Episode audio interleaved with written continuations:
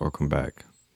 I hope you enjoyed last week's episodes. I feel like a lot of those episodes touched on things that we will definitely tap more into in later episodes. But in today's episode, we're going to be talking about grounding ourselves and how grounding ourselves is going to be the key to our salvation.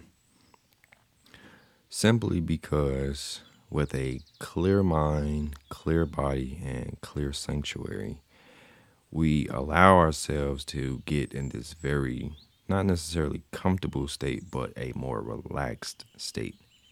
You ever think about it when you've been ripping and running, doing errands? You know, you got homework, you got work, you got kids, you got all these different things that you have to pretty much deal with on a day to day basis. And, you know, it can seem like you're being detached from yourself because you're you're really spreading yourself thin through all of these different things. So you don't have time to really you know be at one with yourself. And by the time that you do you can't truly enjoy it because you have fatigue or you're overwhelmed on all of the different things that you haven't been working on for yourself. So this weekend was actually a very grounding uh, weekend for me just because I got a good amount of rest but I woke up each time just feeling more and more fatigued. And that was because of the three things that I'm going to talk about that I hadn't um, focused on. The first thing that I had to address was my sanctuary. Now I live with my girlfriend, so you know we have kitchen, living room, bedroom, bathroom. Like we have multiple little rooms, which we are highly blessed to have. Um, but within these spaces, some of them you know, the kitchen, for instance. Sometimes there's dishes in there. Sometimes there's some stuff that we left out in the living room or we didn't make up our bed or whatever. And each one of these spaces need to be clean. And I say this not because I'm bullying uh, myself or my girlfriend for not cleaning them, but it's more so that by them being clean, we're able to have a clear mind because the space doesn't need work. If anything, if we wanted to go in one of those spaces and just meditate, sit down, relax, or you know, eat some food or something, we don't have to worry about cleaning up and then being able to indulge in whatever activity we want to indulge in, right? Um, so, the most important places: your bed, your workspace, um, and like I said, like the kitchen, the living room. Um, making sure your bathroom is clean. Your bathroom is probably one of the most disgusting places because you go in there to use the washroom, you shower, you know, you're sitting over the sink brushing your teeth and stuff is getting all over the place.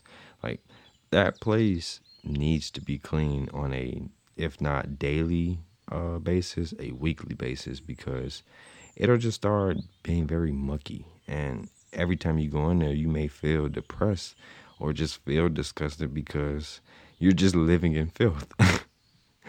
So, cleaning your sanctuary, cleaning your home, the this is very key. The second thing is our mind, and our mind is pretty much where everything gets done. You know, you have to convince yourself to do things um, in order for them to get done, pretty much. Because if you don't, then the negative thoughts come in, and that's when you've really screwed up because by the time the negative thoughts come in, they're just bullying you on everything that you haven't done or maybe that you need to be doing that you are afraid of doing. And they just make you more afraid of doing them because they just add more negative thoughts and stuff to them. So we need to be able to sit down and meditate within our clean sanctuary, our clean home, to sit on those thoughts, you know, write down what it is that we need to get done. What is it that we need to work on so that we can remove the negative thoughts from even having a place to sit because we'll be able to acknowledge it and be like, you know, I did finish reading that book. I did finish my homework. I did clean up this. I did do that. You know, and then the negative thoughts have no weight to hang on to us with. So that's just one thing to do with the mind. There's plenty of other things, but let's just move into the third. Now, this third one is difficult for me and it's going to be difficult for you as well. But it's something that we have to do, especially if you are looking at living a very long life. If you want a long life where you are, you know, being able to see your kids grow up and see them have their kids and just be able to stick around and be active in these spaces with your friends, your family, you know, uh, employees, co-workers, whoever. You have to have a clean body. Now, I'm not just saying as far as physically, but internally as well. Well, maybe that didn't make sense. Externally and internally, you need to have a clean body. So, eating good food, eating clean food. This is something that's kind of taboo with my childhood is because predominantly in a black household, everything gets washed. You wash your chicken, you wash all the different meats, you wash your vegetables, everything gets cooked before everything gets cleaned before you put it inside your body. Now I don't know about everybody else's home, but I know that's something that has that has always been key. And even the surfaces that you are, you know, uh, making preparing the food on has to be clean because by the time it goes into your body, you don't want any dirt eh, to get in there because that can be viruses and any diseases down the road. So you don't want none of that. So cleaning your food and also making sure that the food that you are eating isn't super super duper processed. You know, all of these eh, brands and companies are making all of these foods so that they can be made faster but the food is pumped with steroids and all these different, you know, things to produce stuff faster isn't good for your body because your body doesn't work that way. It doesn't produce anything to work faster. If anything, it works to heal itself in a very even and balanced way. So you need to be eating balanced food that grew a balanced way. Your hair, your hair is vital because it's your crown.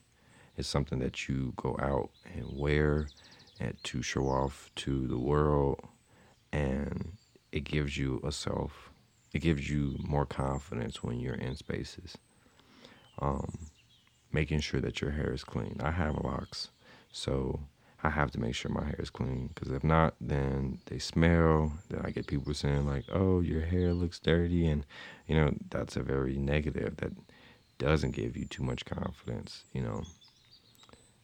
Um, we've already said the body, but these are things that help to ground ourselves. And we have to start taking advantage of these things and being on top of them in order to be fully grounded. So you already know. We are planting seeds to blossom a better future for you and I. Thank you, and see you in the next episode.